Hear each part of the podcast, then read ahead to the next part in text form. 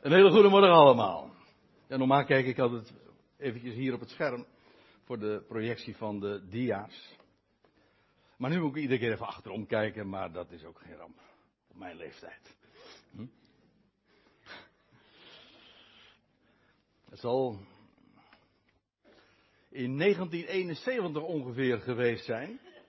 Ik was tien jaar oud. En toen kwam er bij ons in de kerk in Aalsmeer een nieuwe predikant, dominee Prins. En die maakte kennis met mijn ouders. En het was de eerste keer dus dat hij bij ons was. Hij zou later een echte huisvriend ook worden. En het was nogal een geleerde man die erg doorkneed was in de klassieke talen ook. Afijn, eh, de man die was bij ons thuis en ik kwam thuis uit school. Het was ergens in de middag. En ik geef hem een hand. En zegt, hoe heet jij jongeman? Ik zeg, André. Is, als ik mijn ogen dicht doe, dan, dan zie ik hem nog weer zo kijken. Uh, heel geleerd. André. Dat is interessant. Dat komt van het Griekse Andreios. Dat betekent mannelijk, sterk, dapper, Ik trots natuurlijk. Op mijn ouders bedoel ik, hè, dat die dat al zo vroeg hebben onderkend. Ja, dat is ook een gave. Nou, nou kan hij wel weer. De naam eer aandoen. En eerst had ik het de titel gegeven, je naam eer aandoen. Dat had ook goed gekund. Maar vanwege de dubbelzinnigheid van dat bepaalde lidwoord de naam eer aandoen, namelijk dat het verwijst naar boven, leek het me beter om het zo weer te geven. De naam eer aandoen. In het algemeen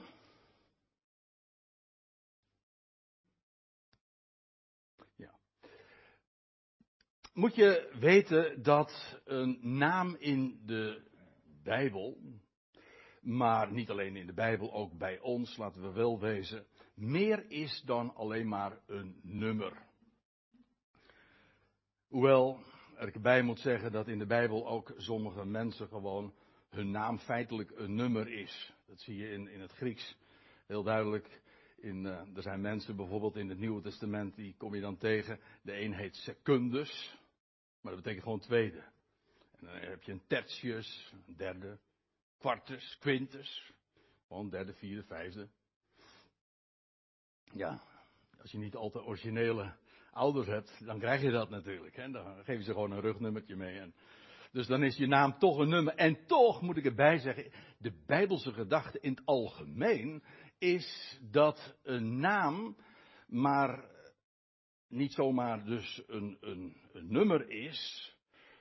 En alleen maar de volgorde aangeven wanneer je gekomen bent. Het drukt uit wie je bent. Ik denk dat dat ook de essentie is van elke naam. Van een echte naam is een expressie van jouw identiteit. En dat is veel meer dan dat. En wat ook daarbij heel opvallend is, en eigenlijk ook typerend, een naam die krijg je. En ver voordat jij ook maar benul hebt van hoe je heet en wat dat betekent en waarom je zo heet. Ver daarvoor heb jij al een naam gekregen. En ik noem dat typerend omdat dat eigenlijk ook staat voor de identiteit die wij hebben. Dat staat los van onze, ons gevoel of onze beleving of door de opinie van anderen. Ik weet, en dat is een, een hele beroemde en in mijn ogen zelfs een beruchte misvatting. Dat uh, een mens is eigenlijk wie hij, uh, wie hij of zoals hij zich beleeft en zoals hij voelt. Je bent wie je voelt dat je bent. Maar dat is natuurlijk, als je er even over doordenkt, dwaasheid. Ik bedoel, ik kan denken dat ik Napoleon ben. En tegenwoordig zouden ze zelfs kunnen zeggen, en ik zeg dat met een knipoog, dan, ben je, dan kun je zeggen van nou, dan ben ik zeker in het verkeerde lichaam geboren. Of in de verkeerde tijd. Maar dat is bizar natuurlijk. Je bent gewoon wie je bent. Ik ben op 2 maart 1961 in Haarlem geboren. Dat is een gegeven. En dat is ook, eh, dat is ook typerend voor de identiteit. Dat is gewoon dat wat het is en wat ook niet verandert. Wat bijvoorbeeld ook in je paspoort staat. Dat kan niet veranderd worden. Zijn gewoon historische feiten. Dat is wat je bent. En dat geldt trouwens ook voor uh, andere dingen. Ja, uh, meneer Ratelband is het er niet mee eens. Maar je bent echt niet, mijn moeder zei dat nog wel eens een keer. Uh, maar juist om daar kritiek op te hebben. Van als je dan hoorde van je bent zo oud als je je voelt. Wat natuurlijk ook dwaasheid is. Ik begrijp, ik begrijp de gedachte erachter wel. Maar nee, je bent gewoon zo oud als de jaren tellen. Dat is de realiteit. En dan kun je zeggen van ja, ik ben 70, maar. Nee, ben ik niet. Maar, maar je bent 70, dat dacht meneer Ratelband. En die, die wilde in zijn paspoort hebben dat hij 20 jaar jonger was. Ja, want dat was zijn gevoel, zijn beleving. En daar gaat het toch allemaal om. Dat zeggen we trouwens vandaag, en dat is de knipoog waar ik zojuist eh, eventjes op doelde, is als het gaat over seksuele identiteit. Seksuele identiteit is ook niet hoe, je voelt, hoe je het beleeft, maar wat je bent. Gewoon dat wat al het eerste wat van jou bekend was. Een jongetje of een meisje. Dat zijn de twee smaken. Meer zijn er niet. Mannelijk, vrouwelijk. Oh, dat is mijn naam ook trouwens, hè? Mannelijk, dat zei ik, ja. Maar dat staat er even helemaal los van. En dat brengt mij op nog iets anders. De naam of uh, je identiteit is geen gevoel of een opinie of een beleving, maar het zijn feiten. En die worden feitelijk, mooi woord, feitelijk bepaald door één iemand. En dat is door de schepper die mij en jou en iedereen, de hele schepping, bedacht heeft. Hij is de creator. Hij is de designer. Hij is degene die het allemaal een plaats geeft. En als ik wil weten wie ik ben, dan moet ik bij hem wezen. Hij heeft mij bedacht. Als je wil weten uh, wat iets is, ja, dan moet je bij de maker wezen. Die kent het door en door, die heeft het bedacht en die heeft het allemaal zo uh, neergezet. En dat is hier ook het geval. Als ik wil weten wie ik ben. Kijk, en dat, ik had het zojuist over wat er in je paspoort staat. En dat verwijst allemaal naar historische feiten uh, in het verleden. Ik ben geboren op die en die datum, op die, in die plaats. Oké. Maar dat is het verleden. Maar in feite is dat heel beperkt. Want wie ik ben wordt niet alleen maar bepaald door mijn verleden, maar feitelijk door wat ik uiteindelijk zal zijn. Maar dat is wat in mijn paspoort weer niet vermeld kan worden. Want dat weet geen mens. Dat weet er maar één. Ik bedoel dit. Er is iemand, en we gaan het straks nog over hem hebben. Die kreeg de naam, terwijl hij als stokoud was, kinderloos. En hij kreeg de naam Abraham. Betekent, hij was kinderloos, oud, nogmaals. Maar hij kreeg de naam Abraham, eet jij. Dat betekent, Vader van een menigte van volkeren. Dat voelde hij niet. Sterker nog, het ging tegen alles in wat zijn gevoel hem zei. En wat de waarneming trouwens ook zei. En wat de, wat de, wat de, de huisarts tegen hem ongetwijfeld gezegd heeft. Dat gaat er niet meer worden, vader Abraham. uh, nee, niet vader Abraham dus.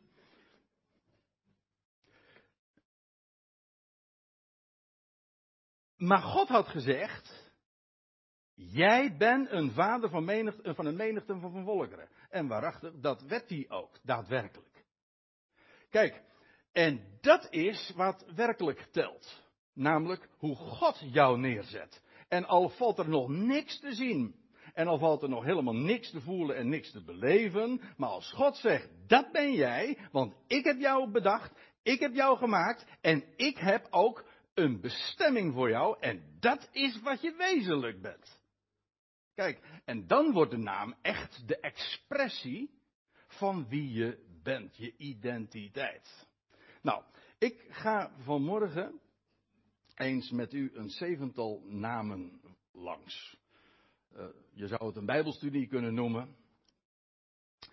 Uh, het is zo dat we in de Bijbel zeven keer, een mooi getal in dit verband, zeven keer komen we een naam tegen van iemand die die naam al ontving voordat hij geboren was. En nou zou ik een quizje kunnen doen, maar dat neemt te veel tijd in beslag.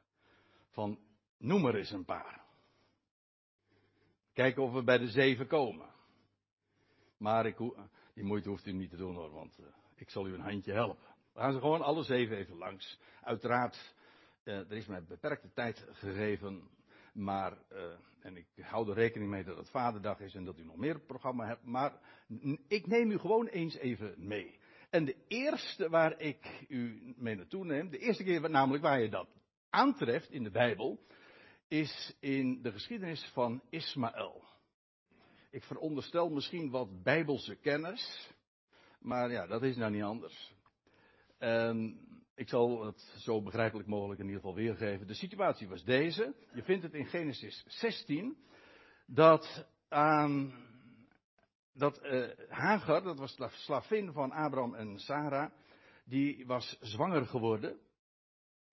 Van Abraham, dat is nog een verhaal apart, maar uh, dat uh, was, lag erg moeilijk daar in, in de tent. Ik wou zeggen in het huis, maar in de tent. Het was een, ja, een grote herdervorst natuurlijk. In ieder geval, Sarah, ehm, dat matchte allemaal niet zo met, met Sarah, de meesteres. En Hagar vlucht voor Sarah.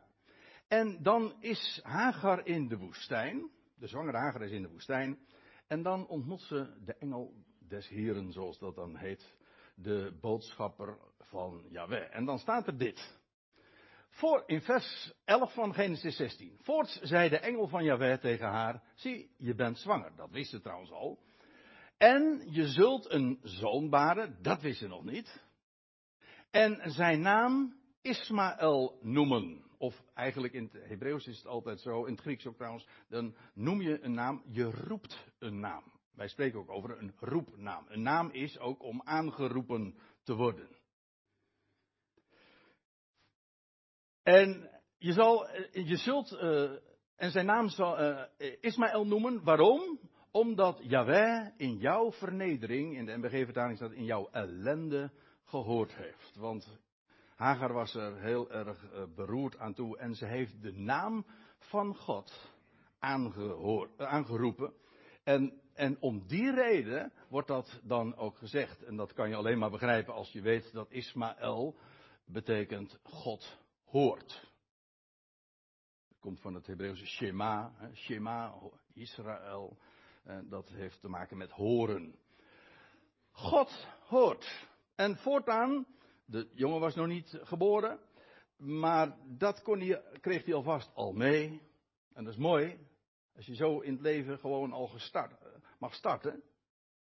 Er is er één, er is er één die jou hoort. En dan zit je dan in de ellende, roep hem aan, hij is er. Hij kent je en hij hoort je. Dus dat is daar niet leeg, er is er één.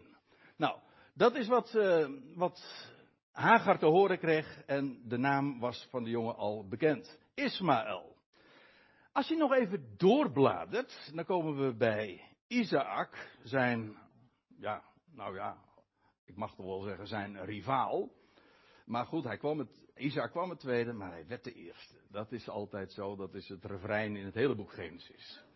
Afijn, dat is een verhaal apart. Eh, de situatie is deze. God had aan Abraham en Sarah samen een zoon beloofd. Want ja, dat is een wat complex verhaal natuurlijk. Um, maar het is zo dat uh, Abraham in aanvang heeft gedacht God een handje te moeten helpen. Dat is een, een, religieuze misvatting, zeg maar. Dat God hulp nodig heeft, dat hij hulpbehoevend zou zijn. Nou, het is natuurlijk precies omgekeerd. Wij zijn hulpbehoevend, niet hij. Hij heeft ons echt niet nodig hoor. Dus een, was ooit, ik, ik, heb een boekje ooit in de kast gehad en nu niet meer, want ik denk, ik denk dat ik een goede reden had om hem weg te doen maar van uh, een, een, bekende Duitse theoloog, Dorothee Söhle. En die, en die titel was God heeft mensen nodig. Dat vond ik altijd zo zielig. hij heeft helemaal geen mensen nodig. Hij gebruikt mensen, dat is waar. Maar wij hebben God nodig. Dat, dat moet wel even de goede verhoudingen natuurlijk neerzetten. In ieder geval, um, dat dacht Abraham dus. Uh, maar dan maakt God hem attent op het misverstand dat niet die Ismaël de beloofde zoon was. Nee, de zoon zou komen via Sarah, zijn hoogbejaarde vrouw. Bovendien onvruchtbaar. Nou ja, ik had het er eigenlijk al eventjes over. En dan wordt er dit gezegd. Is de tweede keer dat we dat vinden, dat iemands naam al wordt onthuld voor de geboorte. En God zei, Genesis 17, vers 19, en God zei, nee, maar Sarah, jouw vrouw, dat wil zeggen niet Hagar, je slavin, nee, niet via Ismaël, niet via die lijn, nee, via Sarah, jouw vrouw, zal aan jou een zoon baren en je zult hem Isaac noemen. En dat vind ik mooi, want Isaac, dat, dat is de humor die ons ontgaat als je dat in Nederlands leest. Maar als je dit met Hebreeuwse oren, als het origineel leest, dan staat er gewoon lachen, Yitzchak. Dat is gewoon het Hebreeuwse woord voor lachen. Dat heeft eh, verschillende redenen waarom die zo heet. Maar één ding is duidelijk. Als er ergens humor is, dan is het in de Bijbel. Als er één ook reden heeft om ons te laten lachen, dan is het God. Kijk, Abraham en Sarah, zij beiden, zo wordt dat in de Bijbel ook beschreven, ze waren verstorven. Dat wil zeggen, ze waren hoog bejaard, niet in staat om nageslacht voort te brengen. En wat doet God? Hij brengt leven voort uit de dood. Eigenlijk is dat het hele evangelie. De hele, de hele Bijbelse boodschap is, God is een levende God en hij brengt leven voort uit de dood. Daar waar de mens denkt van nou is het einde, dood. Daar zegt, daar begin ik. En ja, dat is lachen.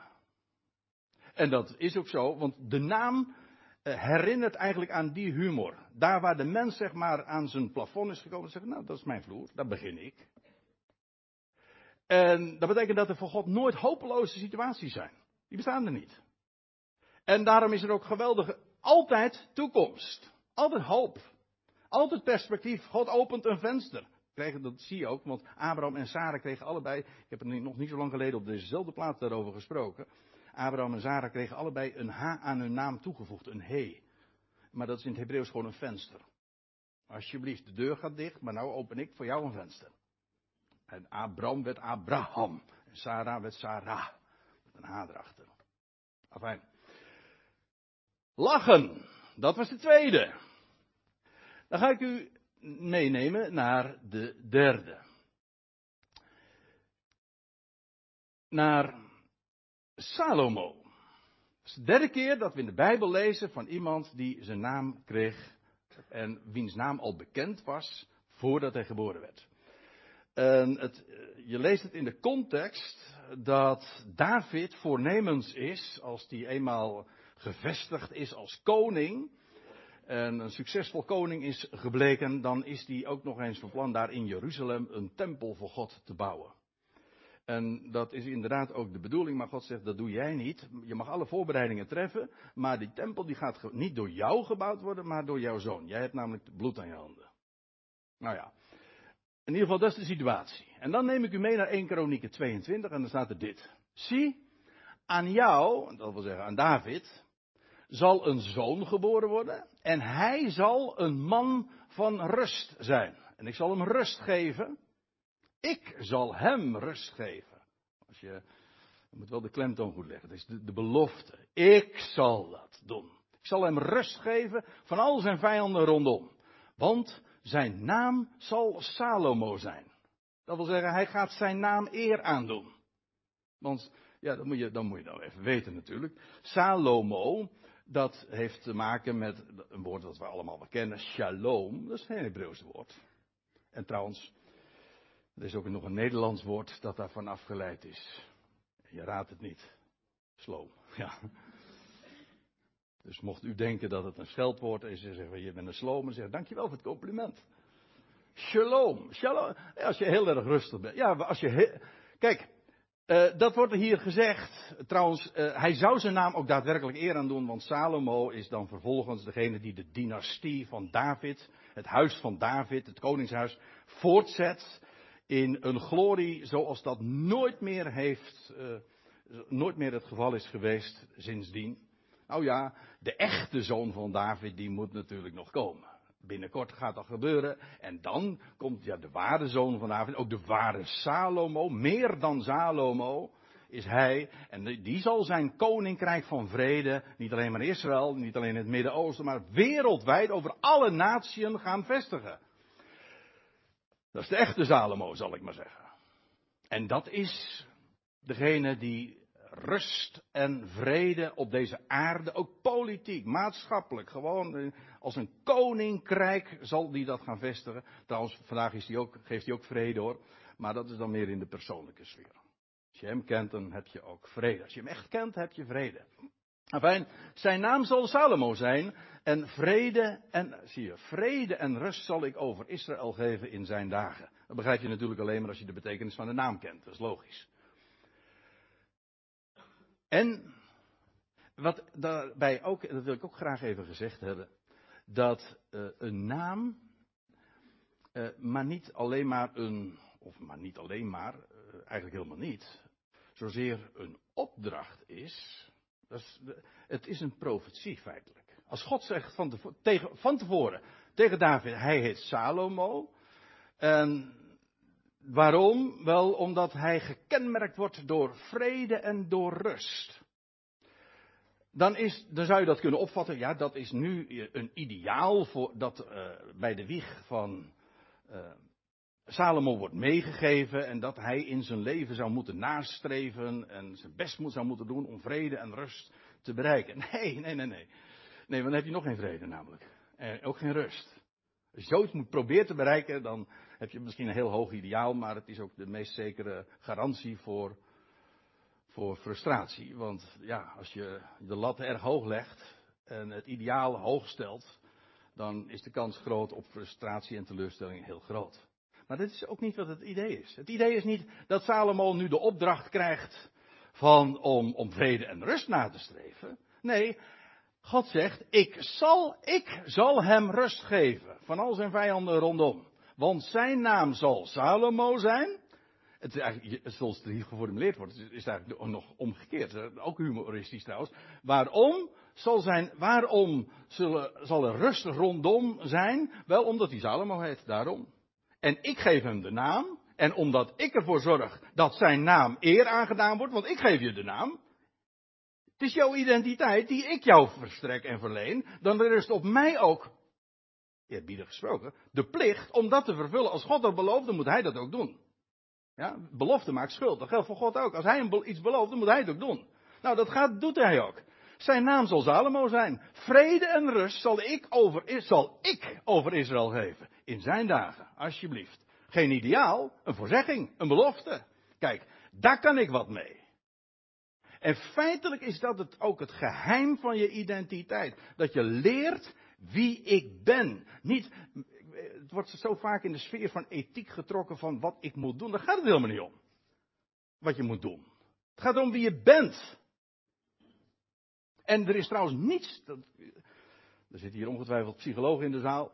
En die kunnen bevestigen wat ik zeg. Dat moet je wel doen natuurlijk. Maar dat is al riskant als wat ik nou uh, natuurlijk ga aankondigen. Maar ik denk dat elke psycholoog zal eh, zeggen.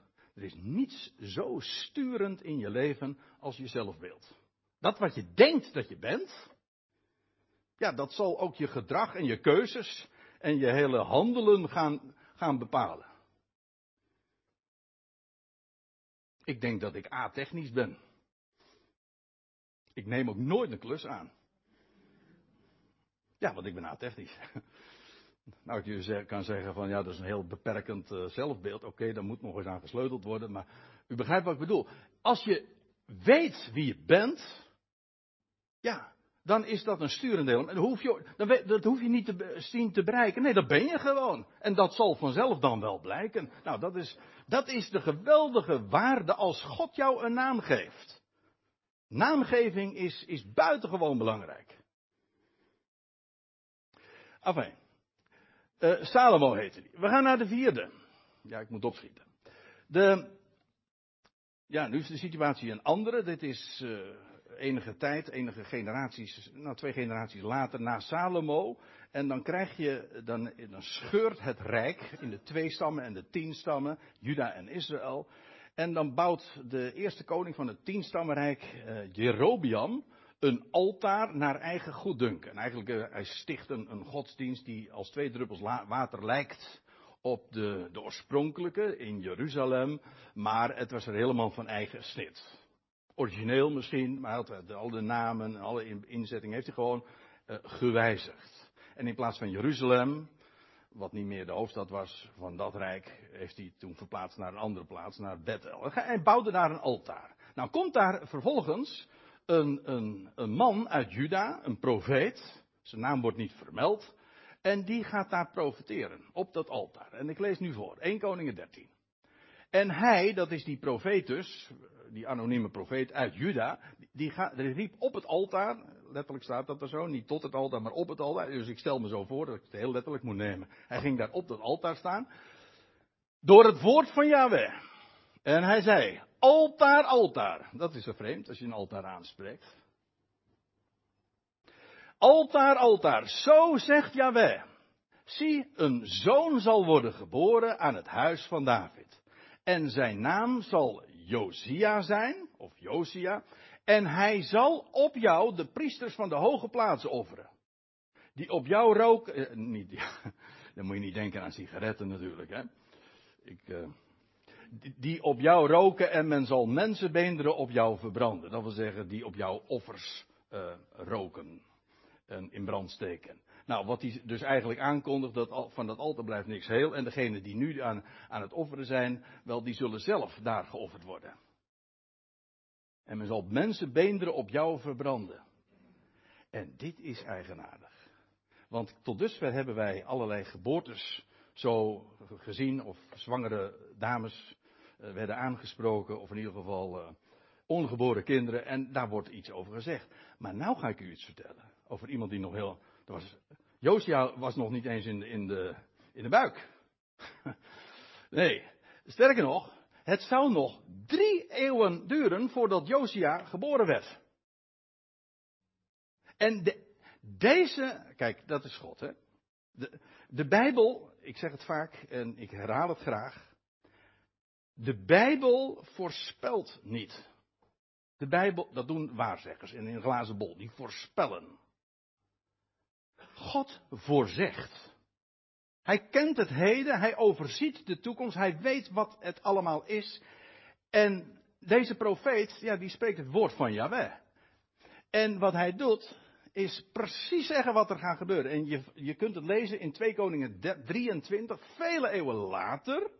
Dat is een van de laatste koningen van dat rijk trouwens, uh, van Juda. Die inderdaad dat altaar dan afbreekt. Josia, een van de goede koningen die het uh, koninkrijk van Juda heeft voortgebracht. En inderdaad, die, er is een koning die dat gedaan heeft, die die plaats heeft afgebroken en die vervolgens, en sterker nog, hij heeft de priesters laten opgraven en de beenderen van de graven heeft hij op dat altaar in de fik gestoken. Crematie uh, op, uh, nou ja, op termijn, zeg maar. Alsnog. Precies. En het, kijk, wat hier gezegd wordt, is niet alleen maar dat het zou gebeuren, maar ook wie het zou doen. Want, ja, wie zou dat gaan doen? Welke koning? Nou, Josia. En dat was inderdaad een koning uit het huis van David, uit die dynastie, uit die lijn. En het is exact zo vervuld. Kijk, ook Josia heeft zijn naam eer aangedaan. Ver van tevoren was zijn naam al bekendgemaakt. Nou ga ik u nog wat vertellen. Nu neem ik hem mee naar Kores. Ja, goh. Dat is het nadeel als ik dan zo zeven namen eventjes, uh, zeven bijbelplaatsen noem. Want ja, dat zijn zeven verhalen, zeven keer een hele context en zo. Dus ik probeer het even kort aan te geven. Kores was de wereldleider in zijn dagen van het, de eerste van het grote Persische Rijk. Maar ik zal u vertellen, Jezaja, die ruim een eeuw voor de verwoesting van Jeruzalem leefde en profeteerde, die voorzegt, let op, terwijl dus de tempel daar gewoon functioneerde en nog een eeuw, ruim een eeuw zou blijven functioneren, voorzegt Jezaja dat de tempel verwoest zou worden. En ik kan u vertellen, later zegt een profeet Jeremia dat zal precies 70 jaar zijn. En hoe lang denkt u dat het daadwerkelijk is geweest? Ja, 70 jaar. Precies 70 jaar. Was van tevoren ook gezegd. En Daniel, die aan de hof van, uh, van, uh, van, van Kores enzovoort was, die wist ook gewoon van, oh, de termijn, die had in de profeet Jeremia gelezen van, oh, de, de, de ballingschap en de verwoesting van Jeruzalem is 70 jaar. Nou, het is nu het 70ste jaar. Het is, dus het moet gaan, het is nu voorbij. En hij heeft een beroep gedaan op Gods belofte. En inderdaad, toen ging, kwam Kores in actie. Nou, wat nou zo bijzonder is, is dat Jezaja dus ruim een eeuw, ik zeg het nog eens, ruim een eeuw voor de verwoesting van Jeruzalem en de tempel, al aankondigt dat die tempel en de stad weer herbouwd zou worden. En dat niet alleen, maar ook wie dat zou doen. Nou, nou neem ik u mee in Jezaja 45, dat is dat zojuist door Ed is voorgelezen. Zo zegt Yahweh, tot zijn gezalfde, eigenlijk staat er gewoon het woordje Mashiach, Messias. Tot Kores. hey, Wie is, Jezaja, de, de, alle mensen die Jezaja hebben aangehoord en die dat toen gelezen hebben, zeggen, Kores, wie is Kores? Jezaja weet ik ook niet, weet ik veel. Maar God zegt, dok, uh, Kores. Zo zegt Jezaja, tot ze, uh, pardon, zo zegt Jaweh, tot zijn gezalfde, tot Kores, wiens rechterhand ik vasthoud, om voor zijn aangezicht natie neer te werpen. Nou, dat is wat Kores inderdaad ook later zou doen. En in feite wat God hier al zegt is, er gaat iemand komen die die tempel in Jeruzalem weer gaat herbouwen. En ik onthul je bij deze ook alvast de naam. Kores heet hij. En daarom, ja, dat is een geweldig verhaal. Echt diep indrukwekkend. Zo geweldig dat, dat later Kores dan in, in aanraking komt met de Hebreeuwse profeten, met Jezaja en met Jeremia. En dan, krijgt hij van Daniel te horen van, uh, je bent, weet je dat, jou, dat jij, jouw naam al vermeld staat in onze geschriften, al eeuwen van tevoren. En je, Kores is diep onder de indruk geweest en hij wist toen precies in het 70ste jaar van de ballingschap en van de verwoesting van Jeruzalem wat hem te doen stond. Namelijk, de stad en de tempel herbouwen. En hij wist, God heeft me daarvoor geroepen. En dan, dan begrijpt u dit ook. Dan staat er, ik lees even verder, vers 3. En ik zal je duistere schatten geven en begraven rijkdommen van verborgen plaatsen, opdat je zult weten dat ik Jaweh ben. Ik ga, op de details eh, laat ik nu even rusten. Maar even dat laatste vooral. Opdat je zult weten dat ik Jaweh ben, die jou bij je naam roept. Israëls God. Want dat was het unieke. Dat hij bij zijn naam al geroepen was eeuwen van tevoren. Was zwart op wit geschreven. En nou komt daar een hoge functionaris, een minister. En vertellen van weet je dat jouw naam al staat vermeld in onze, in onze Bijbel. Kores. En dat is toch ongelooflijk. Nou, dan lees je verder. En terwille van mijn dienaar Jacob en Israël mijn uitverkorene. Want God kiest uit. Riep ik jou bij je naam. Ah, ik riep jou al bij je naam. En ik geef je een erenaam, hoewel je mij niet kent. Dat is wel leuk, want het was een heidense vorst. Had helemaal niks met de, met de godsdienst van Israël te maken. Nee, zo wat. God heeft toch God heeft voor iedereen oog. En Kores zegt, of God zegt tegen Kores, jouw naam geef ik al van tevoren, voorzeg ik, zwart op wit. En Jij gaat, jij bent mijn gezalfde. Jou ga ik daarvoor gebruiken. En dat je mij niet kent, zo wat. Ik maak, je, ik maak mij wel aan jou bekend hoor. Don't worry. Dat komt echt wel goed. Dat, kijk, dat, zijn, dat, is, dat is de God van de Bijbel. Zo, en nu gaan we vanuit de Hebreeuwse Bijbel, het Oude Testament, naar het Nieuwe Testament. En deze kennen we wel natuurlijk. Johannes. Ja, ik bedoel, ja, u zegt welke Johannes, want daar heb je er nogal wat van. Ik bedoel Johannes de Doper. In Lucas 1 lees je dat. Uh, dan lees je over een oud en kinderloos echtpaar. Hé, hey, dat motief ken ik. Uh, wordt uh, Zacharia en Elisabeth, nog weer in de verte familie van, of nou ja, in de verte, in familie van Maria ook, wordt een zoon beloofd. Nou, u kent de geschiedenis, ik ga er even kort, wil ik het even aanstippen, want ik wil de serie wel even compleet maken natuurlijk.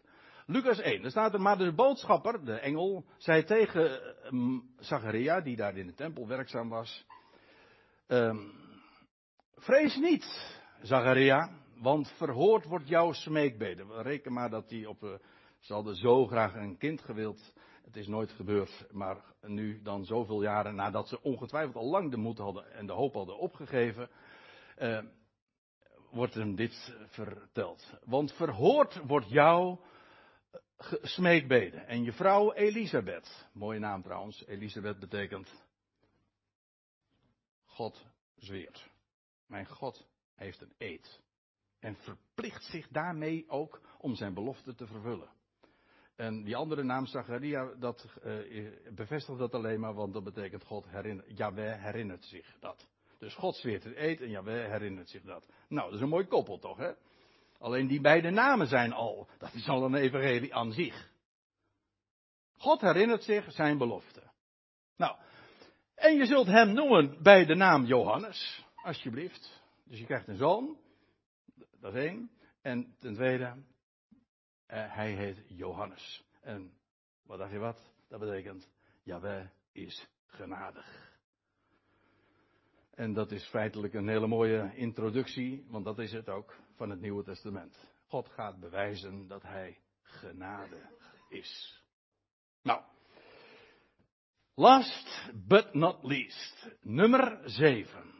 Dat is de naam van Jezus. Dat is de laatste keer, maar ook het feitelijk het hoogtepunt zou je kunnen zeggen, van degene wiens naam al wordt aangekondigd en gegeven wordt voor de geboorte. Aan de jonge maagd Maria wordt een zoon beloofd. Nou, die, de meesten zullen van die, uh, u toch wel die geschiedenis kennen. En dan lees je dit in Lucas 1, vers 31.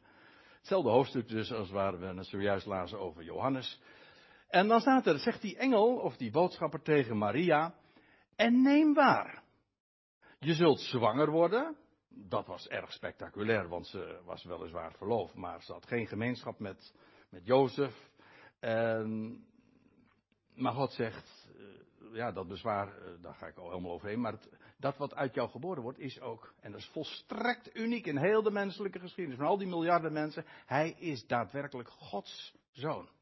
Niet door tussenkomst van een man verwekt, maar God zelf zorgt daarvoor. Omdat de kracht van de Allerhoogste Maria zou overschaduwen. Nou, je zal een zoon voortbrengen. En je zult hem noemen bij de naam Jezus. Of eigenlijk, ja, dat is dan de Griekse, nou ja, de Nederlandse vorm van de Griekse versie. Maar dat is weer een Hebreeuwse naam oorspronkelijk. Jehoshua of Joshua. Dezelfde als die ooit Israël het beloofde land inbracht. Via de doortocht door de Jordaan. Ik hoop dat er nu allemaal uh, belletjes gaan knipperen en zo. Hm? Heb u dat? Nee, ik weet wel wat ik zei hoor. Maar dat. Uh, die naam.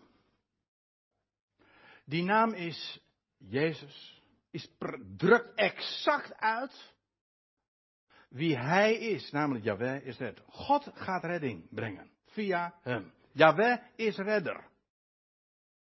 Nou. Dat is trouwens ook een aanzegging, een belofte. En trouwens ook dat wat de naam Jezus inhoudt. Ook niet, is geen aanbod trouwens. Ik weet het, dat is een hele bekende, dat is eigenlijk de standaard christelijke versie geworden. Sorry dat ik het zeg. Van, ja, nou, uh, God uh, is, uh, Yahweh is redden, dat is de naam Jezus. En dat betekent dat hij jou wil redden. Nou, dat wil hij inderdaad. Maar ik ga het u nog eens wat anders vertellen. Dat gaat hij ook doen. Het is geen aanbod. Het is een belofte. Het is een bericht, een mededeling. Dat is een, dat is een goed bericht. Hij, Yahweh is redder. Hij is jouw redder. En ik kan tegen al die miljarden mensen zeggen, niet uh, als jij nou je best doet, of als jij nou de goede keuze maakt, of als jij kiest voor Jezus, dan wordt Jezus, uh, of wordt God jouw redder of zoiets.